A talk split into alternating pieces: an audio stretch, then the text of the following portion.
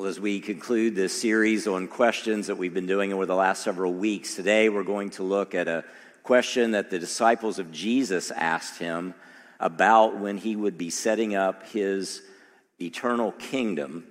And it's recorded in Matthew chapter 24, verse 3, this way As Jesus was sitting on the Mount of Olives, the disciples came to him privately. Tell us, they said, when will this happen, and what will be the sign of your coming and the end of the age? And this is a question that all of us, as followers of Jesus, have asked in one way or another from every subsequent uh, generation from that time. So let's look at the answer that Jesus gave to them and see how we can apply it to our lives today. Matthew chapter 24, verse 4. Jesus answered, Watch out that no one deceives you. For many will come in my name, claiming, I am the Messiah, and will deceive many. You'll hear of wars and rumors of wars, but see to it that you're not alarmed.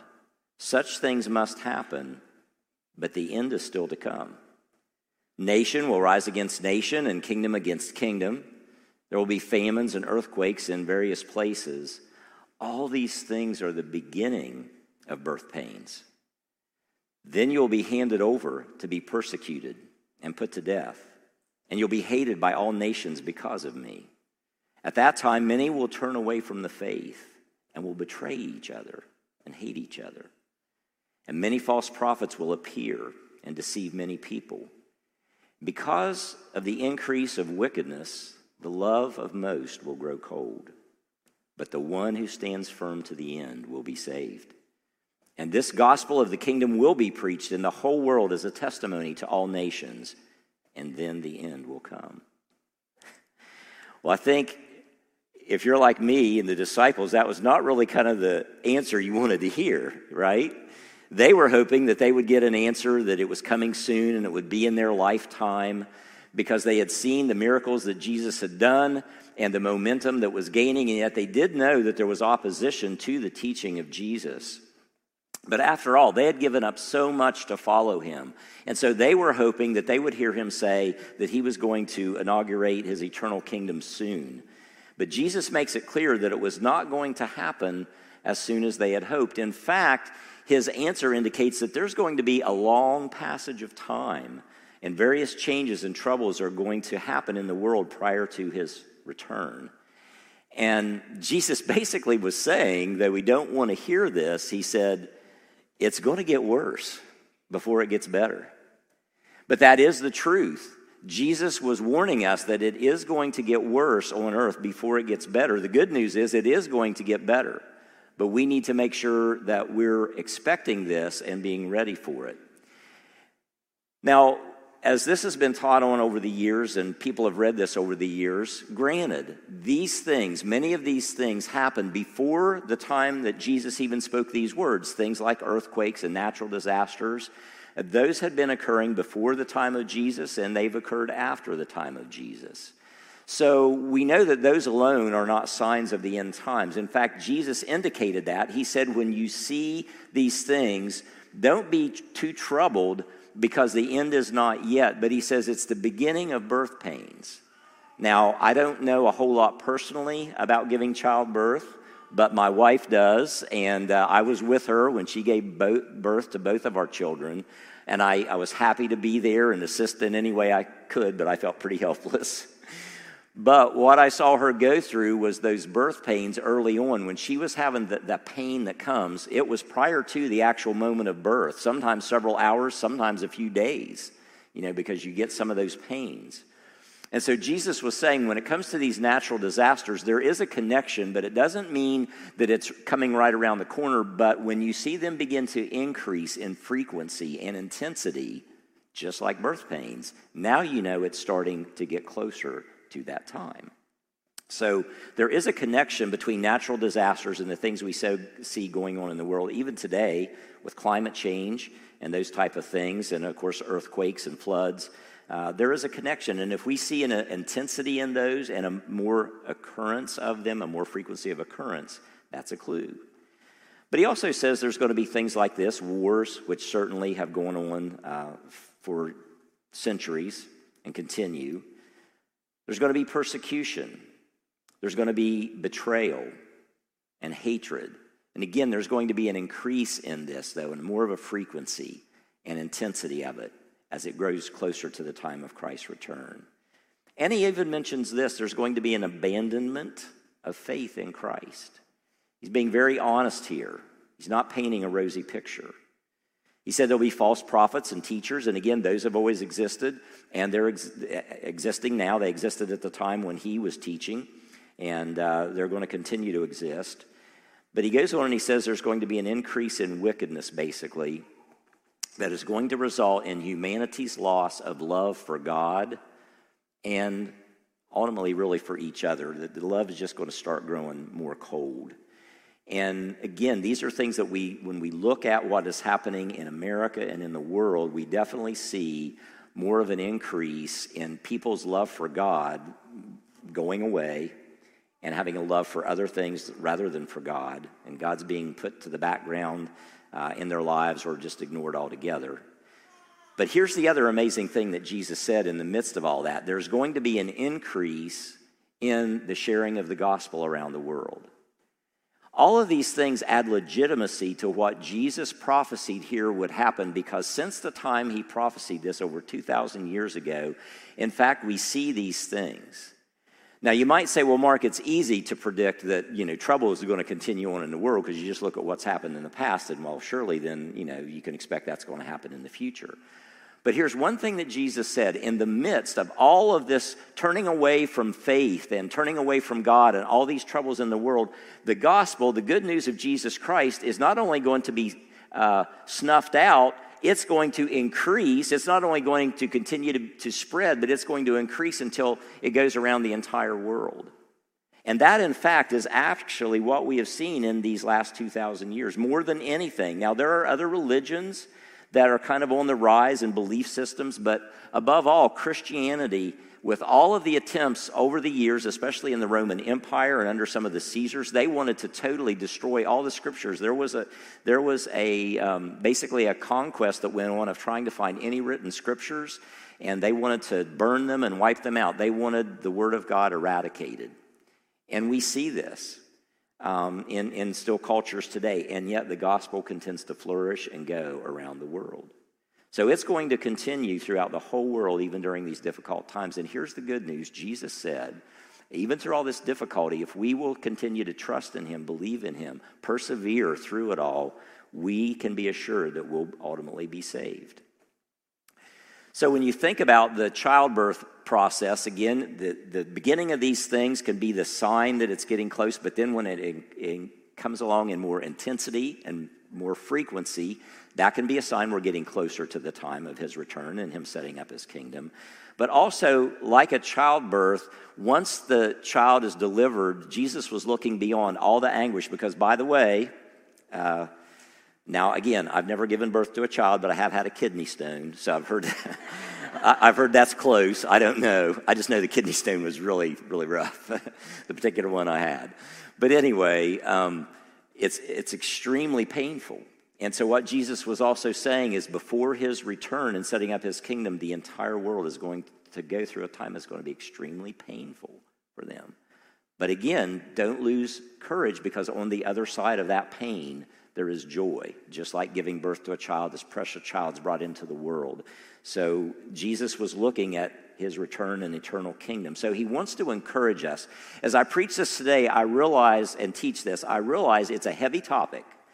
But I hope that in you hearing it, it will not discourage you. I hope that it will encourage you. And if you hear things in this that makes you kind of take a look at your life and say, wow, maybe I ought to look at things in a more serious way about my belief about God or about Christ, then that's good as long as it's drawing you to a faith in Christ because that's what God wants. He wants you to be in relationship with Him, He loves you.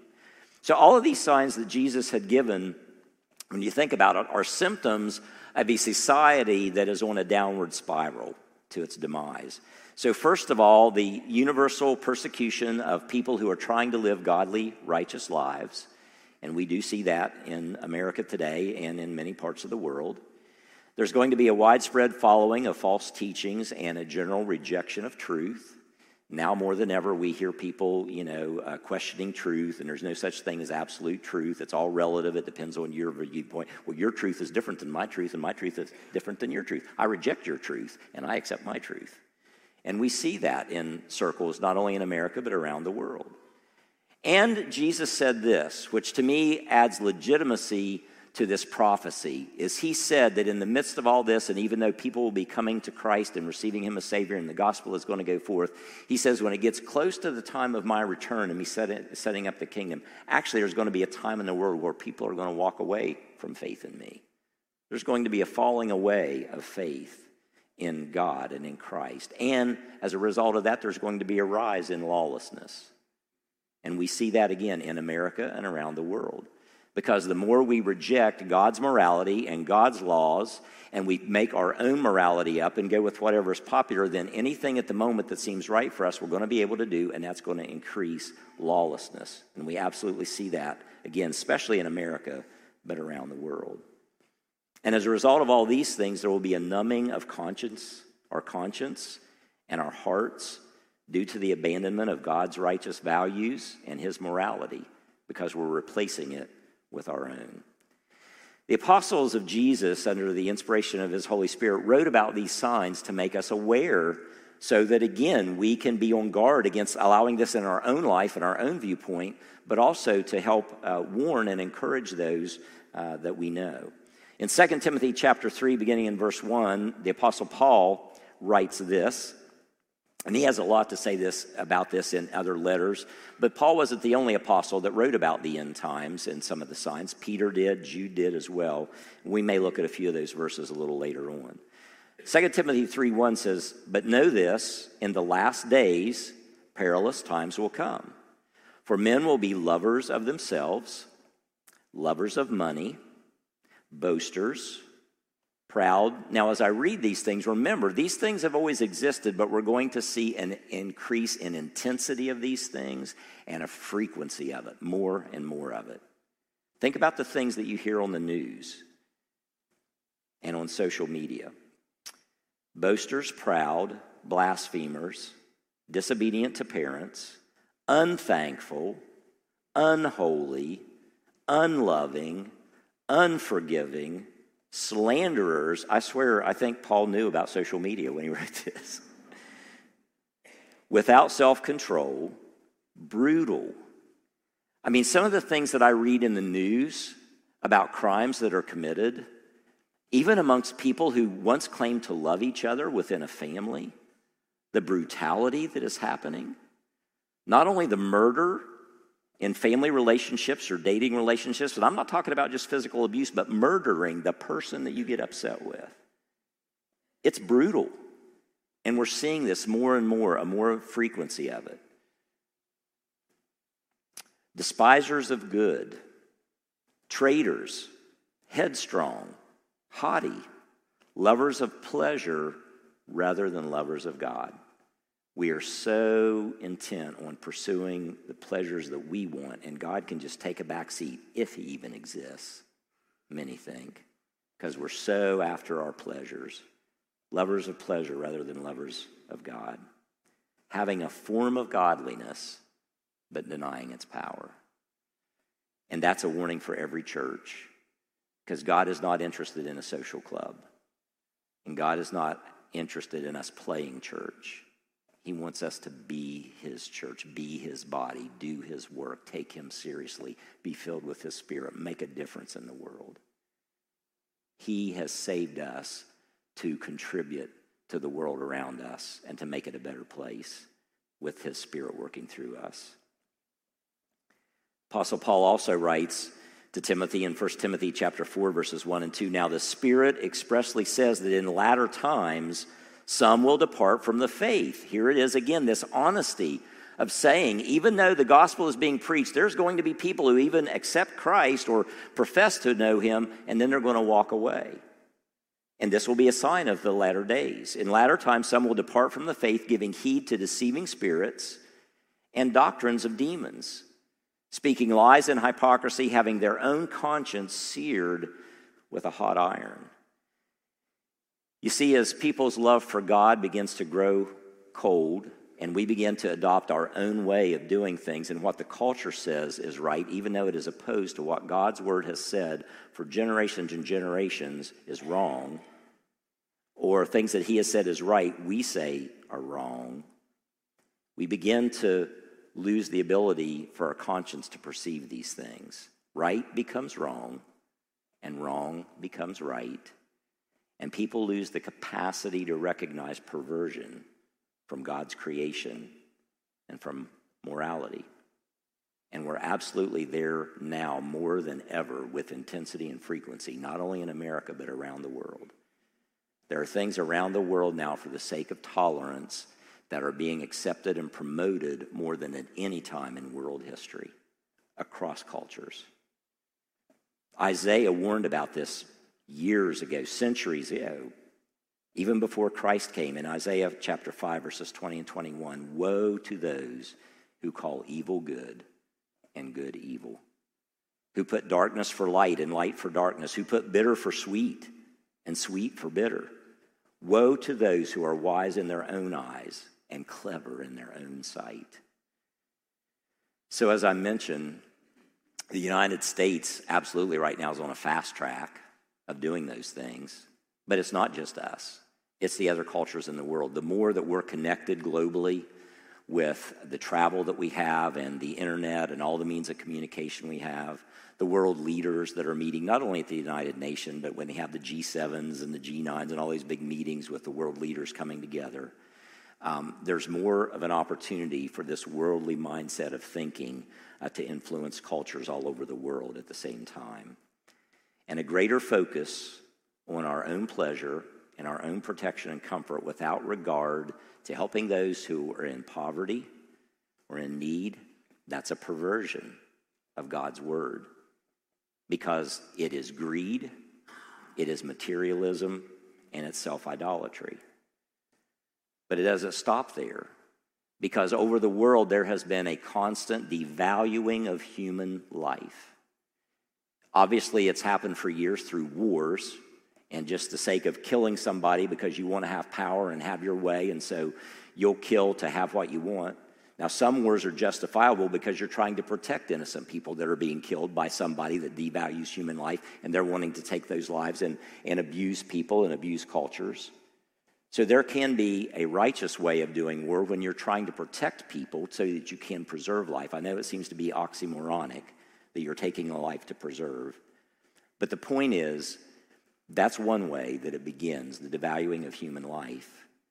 But then also through homicides, as I mentioned, the rise that we see in murders that are not just random, though there is a lot of random, but also in relationships, within families, people who should be loving each other. And they grow to hate enough that they end up killing. But it doesn't stop there. Of course, it's the ending of human life, preborn humans in the womb by abortion. And that goes on all over the world and it's promoted. And without realizing it, it's devaluing human life.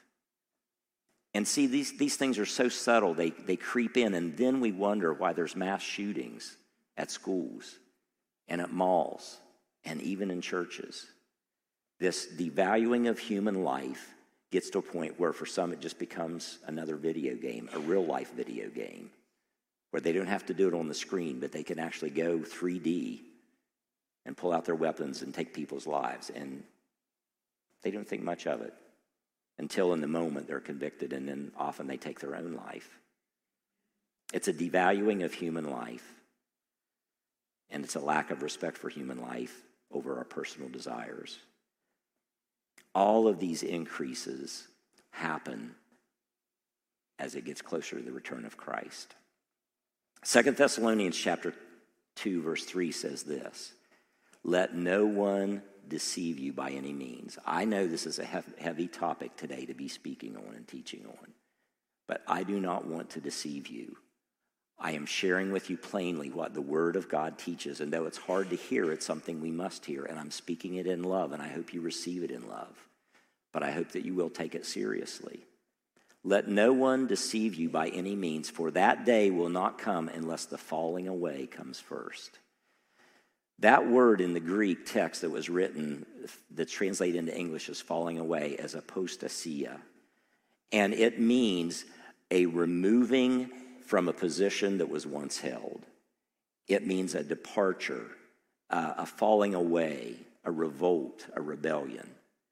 And what this is speaking about is in the professing church, those who once believed in God and believed in Christ, there will come a time near the end when Christ is getting ready to return and set up his kingdom that there's actually going to be people who once held a faith in God and in Christ who are going to apostasia. They're going to fall away. They're going to walk away. They're going to begin to reject it. Now, this to me adds validity to the prophecy that Jesus gave that we can trust it and we can know it's true because who who is wanting to promote themselves and promote the good of things would say this is what I've come to do but right before I come back there's going to be a bunch of people that walk away. Who would do that? I'll tell you who somebody who's speaking the truth. Somebody who knows the hearts of humanity and knows what people are going to do. But someone who loves them anyway and says even though they're going to do this, I'm still going to do something for them. This falling away is now happening in America and again across the world. But here in America, statistics are showing a growing number of people leaving the church and the Christian faith as never before. I was doing some research on it, and one of the articles I read was from the Pew Research Center. I think they need to change the name. I think that in itself would make me want to walk away. Who wants to, you know, I want to go to church and sit in my pew. But anyway, but uh, according to one of the studies, the number of Americans who do not identify with any religion continues to grow at a rapid pace. One in four Americans, that's 25%, and approximately a third of adults under 30 are religiously unaffiliated today, the highest percentages ever in Pew Research Center polling. They're referred to as the nuns, and it's not the N U N S, not those kind of nuns, but the N O N E S, none. In other words, when they're when they are polled, they and they're asked the question, they're like, "Nope, we we don't believe in God. Nope, we're not affiliated with any church. Nope, we don't want that."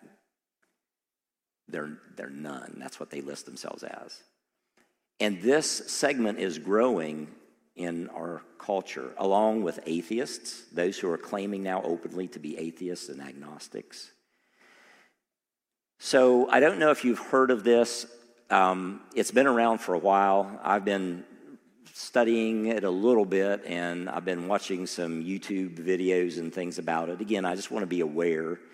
Uh, but there's a growing movement coming out of the Christian church today called deconstructionism. I don't know if you've heard of it or not.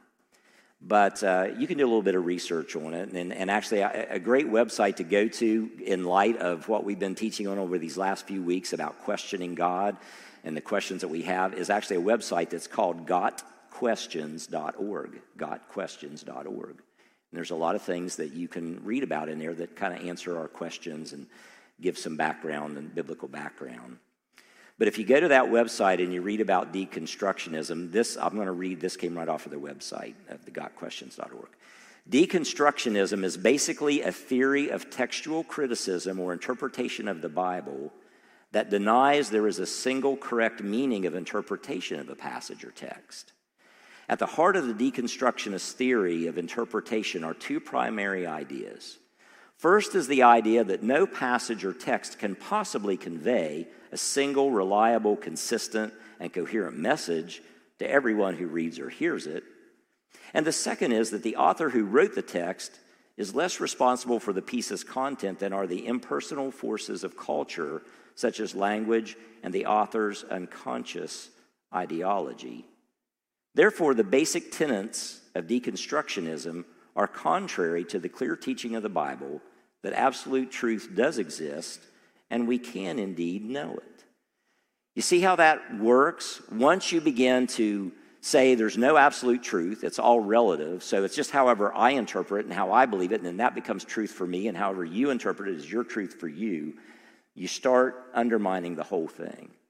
And then it could cause you to begin to question the validity of the whole thing. And I believe that we should ask questions about God. And I believe we should ask questions about the Bible. And in fact, those questions have been asked for centuries, and there are reasonable responses to those. So I think it's good for us to ask those questions and to get answers. Where we run into trouble is when the questions are asked and we somehow just push it off and like say, well, you can't think about that. You don't have enough faith. You just need to believe harder. That is not a healthy response. That's why we are doing this series on questions. And that's why we're telling you it's okay to ask questions. We want to be able to hear those questions and have a discussion about them. Because this deconstructionism is actually a backlash for years of people in the church who have been asked some of these questions and they've been rejected and pushed away as just, you know, not believing enough. Because the Bible will withhold scrutiny. In fact, some of these things that the deconstructionists claim are actually something that a serious student of the scripture and theology would take into consideration. Things like a big word, hermeneutics, and all that. How is what did the word mean in that culture, and how is it applied in that culture? But then, how can you take it in that context and then apply it into our context today accurately? So, when I get up and teach, or when we as pastors get up and teach, it's not because we're just wanting to give our opinion. we have tried to put the study in and to do it to rightly understand it and to pray for God's wisdom, to rightly communicate it to you, because that's the promise of Jesus that He would do through those who are seeking to follow Him and teach His word if they're wanting to do it honestly, that His Holy Spirit would direct their thinking and guide us into truth. Jesus said He was truth. And if all truth is relative, then you're going to look at Jesus and go, well, how do we know you're true? And in fact, that was basically, you know, what uh, Pilate asked Jesus, well, what is truth? Well, moving on, Paul writes this in 2 Timothy chapter 4, verses 3 and 4. For the time will come when they will not endure sound doctrine or sound teaching, in other words, but according to their own desires. Here it is again. It's all about us. It's all about me and what I want and my desires and the world be damned. It's all about me. Every one of these verses say that when we go off the path, it's because our focus, we just become so self absorbed. The time will come when they will not endure sound doctrine, but according to their own desires, because they have itching ears, they will heap up for themselves teachers, and they will turn their ears away from the truth and be turned aside to fables. The son of a prominent author and speaker admitted the following, and out of respect, I'm not mentioning this person's name and I'm not per- mentioning the son's name or the dad's name because many of you would recognize the name. My heart goes out for this man as a dad, and my heart goes out to this son as, as a young man who's struggling.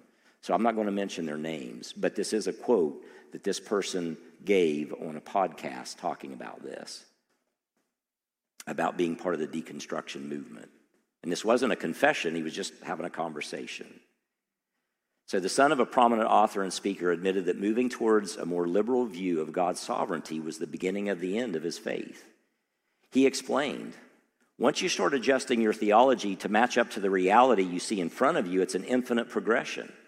So, over the course of the next 30 years, my ability to believe in a supernatural narrative or a God who intervenes and does anything died a death of a thousand unanswered prayers. Now, hold on. Did you catch what he said? His faith was weakened because he was looking at all the prayers that people had prayed, or maybe in his own life that he had prayed, and God did not answer that prayer the way that he thought that it should be answered, or maybe he felt like God didn't answer at all. And therefore, in his mind, he's like, Well, that's the reality. I've prayed to this supernatural God. This supernatural God didn't answer my prayer, so therefore, there must not be a supernatural God. He died that death a long time ago, a thousand unanswered prayers ago. So I no longer am going to waste my time putting my faith in a God that doesn't answer prayer. And here's what makes me sad. What was he focusing on? All of the prayers that weren't answered. Now, let me ask you a question, and I'm, I'm, I am going to ask you to raise your hands. How many of you worshiping with us today in this room have seen God answer a prayer that you've prayed? Come on, lift them up. Look around, people. You see what I'm saying? Thank you. You can put them down. We can focus on what God doesn't do and what we think He should do that He hasn't done, or we can choose to focus on what we've absolutely seen God do. And I'm standing before you as a testimony to the power of God that He has answered so many prayers in my life, that I know He is real, I know He exists. Yes, there have been prayers that I prayed that He said no to, or He said wait, or I haven't gotten my way. But you know what? I have enough humility within me to say, God, I know your ways are higher than my ways. Forgive me, help me to trust you. Because it's humility that draws us to God. It's not our pride and our arrogance and our demands. He's God and you're not. Newsflash. And neither am I. And you got to get that straight. We're living in a culture that lifts everybody up as a God. And everybody's got to do what I want to do. And it doesn't work that way. God says, Humble yourself before me because I'm your creator and I love you. And I want you to know this. And I've communicated throughout time, I've given you so many reasons to believe. So this man goes on, and I say this in respect, like I say, my heart goes out to him. I'm burdened for him and for his dad. He continued, I passed through every stage of heresy. It starts with sovereignty going, then Bible authority goes, then I'm a universalist, now I'm marrying gay people. Pretty soon, I don't actually believe Jesus actually rose from the dead in a bodily way. You see where this path takes you? Deconstruction is an approach that claims to disassemble beliefs or ideas while assuming their meanings are inherently subjective. And again, this trend that's happening in the church today is because we in the church have rejected a lot of those questions. We're not taking the time. We feel scared. Oh my gosh, somebody asked me a question I can't answer. Oh dear, what am I going to do now? Well, I know. I'll just tell them, well, you don't believe strong enough and you can't, you're not welcome here. You can't worship here. You go somewhere else. No, I want to say if you've got questions, you come. And if you're struggling with sin in your life, you come. But I'm asking you if you're struggling with sin and what the culture is telling you is okay, but God's word says is not, we're going to tell you here what God's word says, but we're going to love you. Some people can't handle that. And the reason I say that is we can tell them we love them and we want to sit down and have a conversation and we want to help them, but just simply because we say sin is sin, then they feel like they hate us and they don't love us and then they don't want to come. And that's not true. Love confronts, but love desires to help. And that's the heart of Jesus. And this is what Jesus is teaching that the world needs to know before his return because he's giving us every opportunity. So, as Jesus continued to answer his disciples' question about when he would return to earth, we move on down a few more uh, passages or a few more verses to Matthew 24, verse 37 and 39. Now, listen to what Jesus says in his answer to their question when are you going to set up your eternal kingdom? He says this As it was in the days of Noah, so will be in the coming of the Son of Man. For in the days before the flood, people were eating and drinking and marrying and giving in marriage up to the day that Noah entered the ark. And they knew nothing about what would happen until the flood came and took them all away. That is how it will be at the coming of the Son of Man.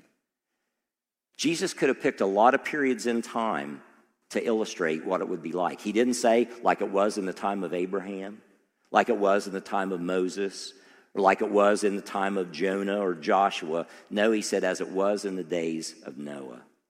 Why is that?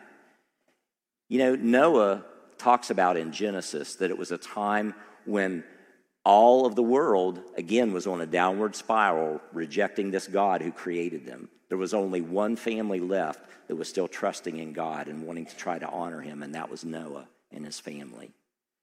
And so when God saw this downward spiral of all humanity, he knew that he needed to pour his judgment out because if he didn't act, even the ungodly world surrounding Noah would, would overwhelm them.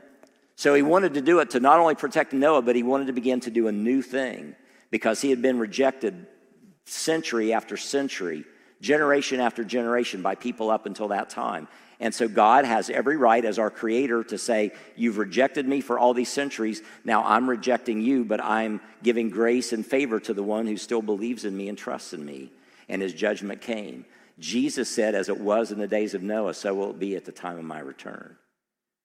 God's grace is there for you today. But if the world keeps rejecting that grace and rejecting it and going their own way, God has every right as our creator to say, enough is enough. I've provided a way of escape for you. You're rejecting it. Now, in my holiness and my righteousness and my justice as creator, I'm going to claim what is mine. We need to decide now whose side we're on, whether we want to receive Christ and receive God's way or reject it. By the way, if you believe that Jesus tells the truth. If you think that Jesus was a good person, then that means he wasn't a liar. And Jesus affirmed the biblical account of Genesis and the flood around the earth. He affirmed it in this teaching. So you need to make a decision of who you're going to believe. Are you going to believe what popular culture says about evolution and that there was no worldwide flood and trying to describe all the evidence that we see around the world that actually gives evidence of a worldwide flood, but they try to reject it and explain it away in other ways? Now, I know there's those who are going to say Mark is an idiot, he's uneducated, he doesn't know what he's talking about. That's fine. But I'm going to speak the truth in love. And I'm saying that Jesus affirmed the biblical account in Genesis of Noah and God's judgment and the flood. So you need to decide what you believe about Jesus. Here's the account Genesis 6 5. Then the Lord saw the wickedness of man was great in the earth, and that every intent of the thoughts of his heart was only evil continually. You see, they had reached a point where God wasn't even in the equation anymore. Verse 6 And the Lord was sorry he had made man on the earth, and he was grieved in his heart. So the Lord said, I will destroy man from whom I, whom I have created. Notice that. He has the right to do this. I created from the face of the earth.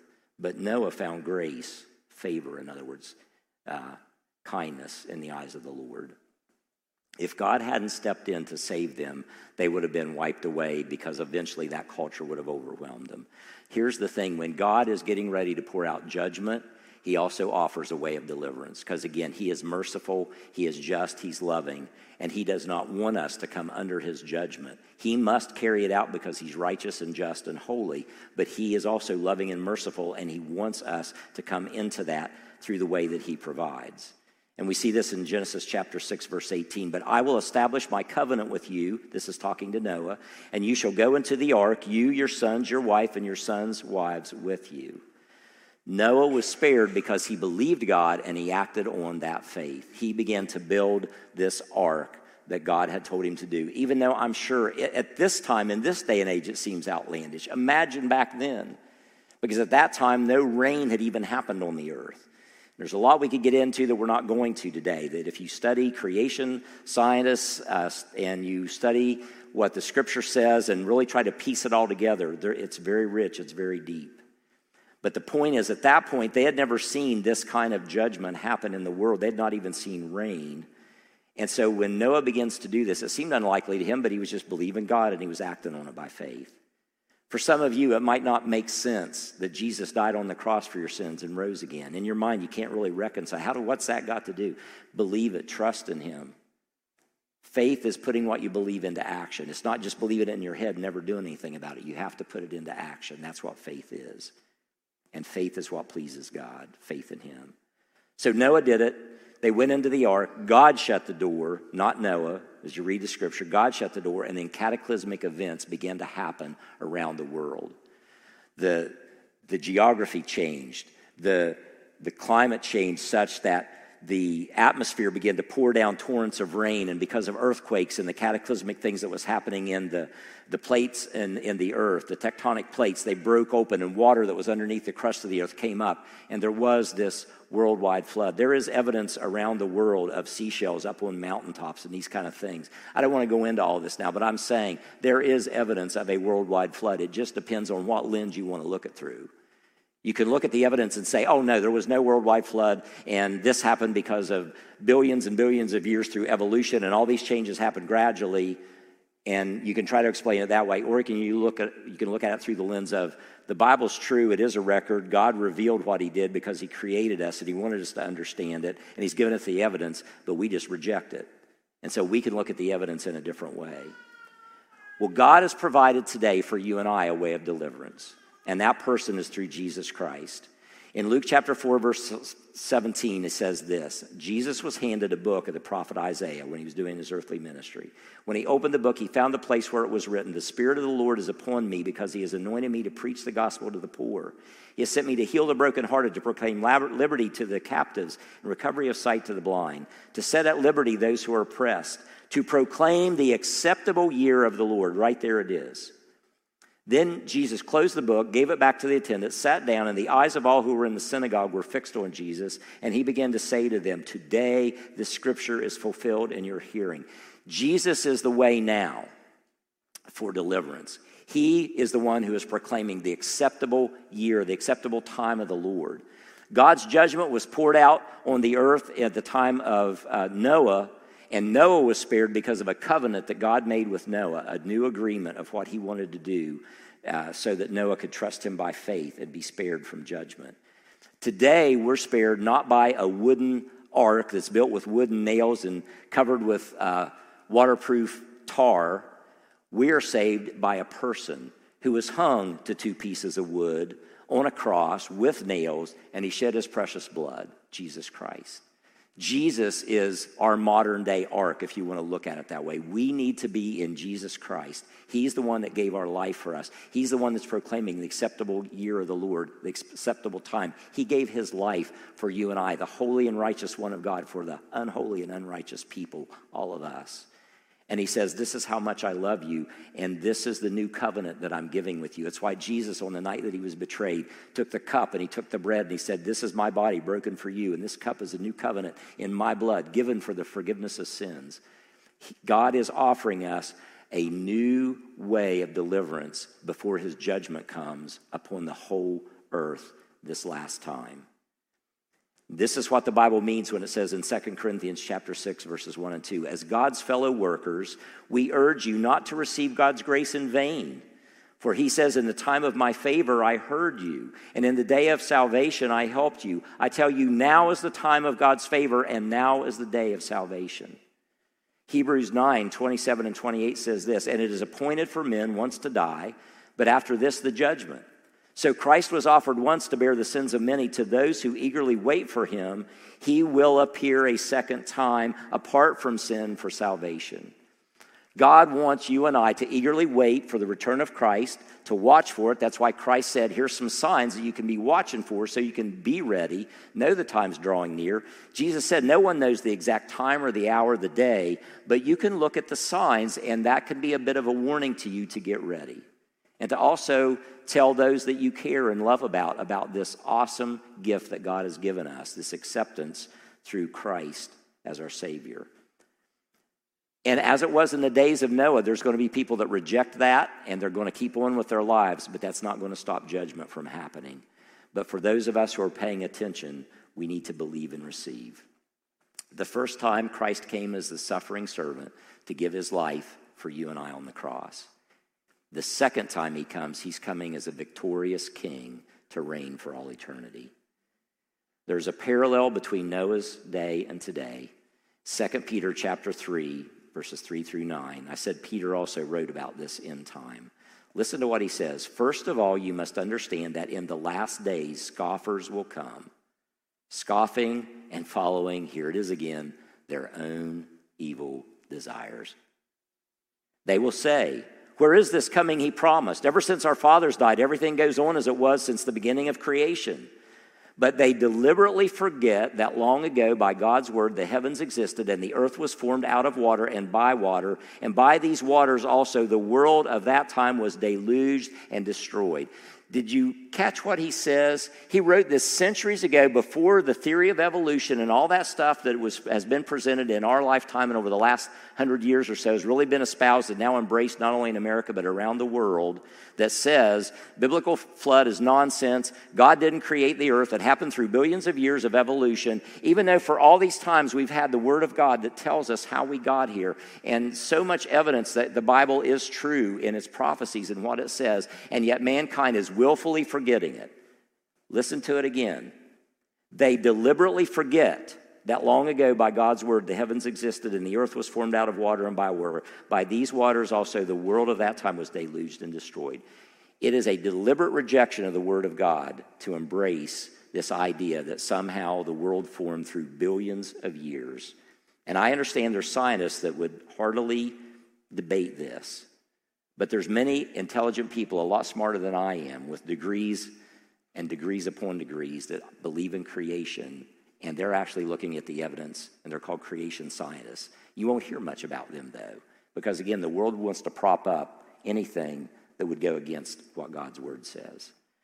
By the same word, the present heavens and earth are reserved for fire, being kept for the day of judgment and destruction of ungodly men.